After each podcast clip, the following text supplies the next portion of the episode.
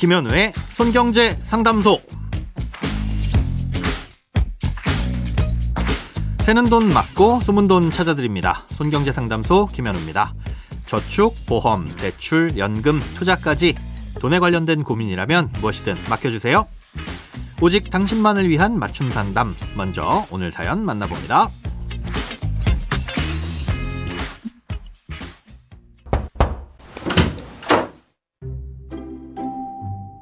안녕하세요. 아내가 보험 설계사로 일하고 있는데 소득을 통 오픈하지 않더니 갑자기 소득세 신고에 대해 알아봐 달랍니다. 연 칠천오백만 원 이상을 받으면 회사에서 연말정산을 안 해준다고 직접 해야 한다면서요. 올해까지만 해주고 내년 신고부터는 직접 하라고 했답니다. 인터넷을 뒤져보니 칠천오백만 원이 넘으면 복식부기 대상이라고 하는데 주변에선 신고 때만 세무사에 맡겨도 된다고도 하네요. 소득세법을 찾아보니 가산세도 있더군요. 개인이 집에서 정리해도 복식부기로 인정이 되나요? 아니면 무조건 세무사를 통해야만 할까요? 복식부기를 하려면 매달 비용 증빙을 세무사 사무소에 보내야 하는 건가요? 그러면 매달 비용도 꽤 될 것 같고 어떻게 하는 방법이 최선인지 궁금합니다. 음, 결론부터 말씀드리자면 개인이 하기에 아예 불가능한 건 아니고 당연히 인정도 받을 수 있지만 비용을 좀 쓰시더라도 세무사 사무소에 맡기시는 걸 추천드립니다. 왜 그런지 이유는 이 복식부기가 무엇인지 또 어떻게 작성하는 것이고 왜 작성하는지부터 설명을 드리면서 알려드리겠습니다.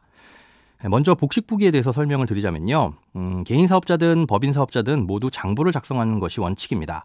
장부를 기록하는 방식 중에 단식부기와 복식부기라는 게 있는 거고요.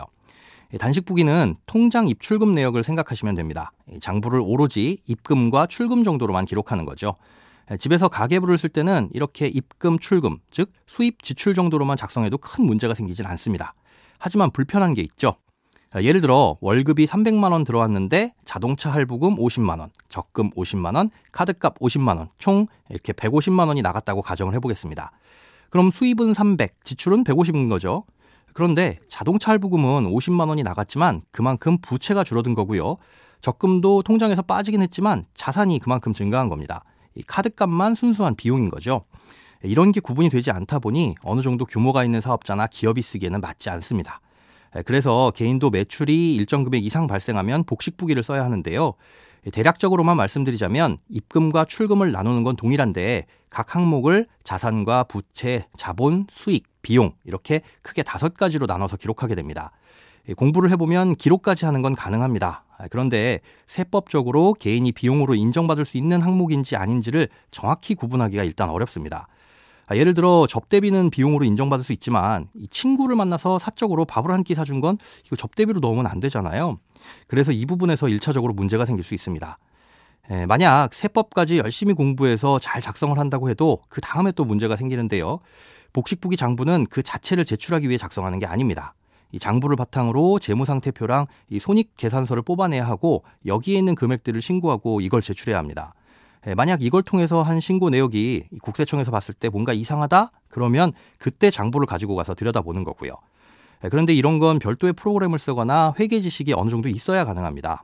물론 이것도 공부하면 가능할 수도 있겠지만 그걸 위한 시간과 또 틀렸을 때 발생할 수 있는 비용들을 생각하면 전문가에게 맡기는 게 훨씬 더 효율적이라고 보입니다. 세무사 사무소에 맡겼을 때 매달 수입 지출 내역을 보내줘야 하고 비용도 많이 들지 않는지 걱정이 되시는 것 같은데요. 따로 고용한 사람이 없다면 매달 내역을 보내주실 필요는 없습니다. 비용은 세무사분들에 따라서 또 매출 금액에 따라서 다르지만 안 해본 수입에 비해 그렇게 비싸지는 않으니까요. 미리미리 알아보시고 맡기시는 걸 추천드립니다.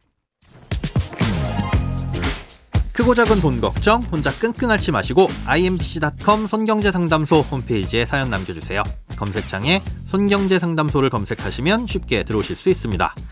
여러분의 통장이 활짝 오는 그날까지 일대일 맞춤 상담은 계속됩니다. 돈 모으는 습관 손경제 상담소. 내일도 새는 돈 막고 숨은 돈 찾아드릴게요.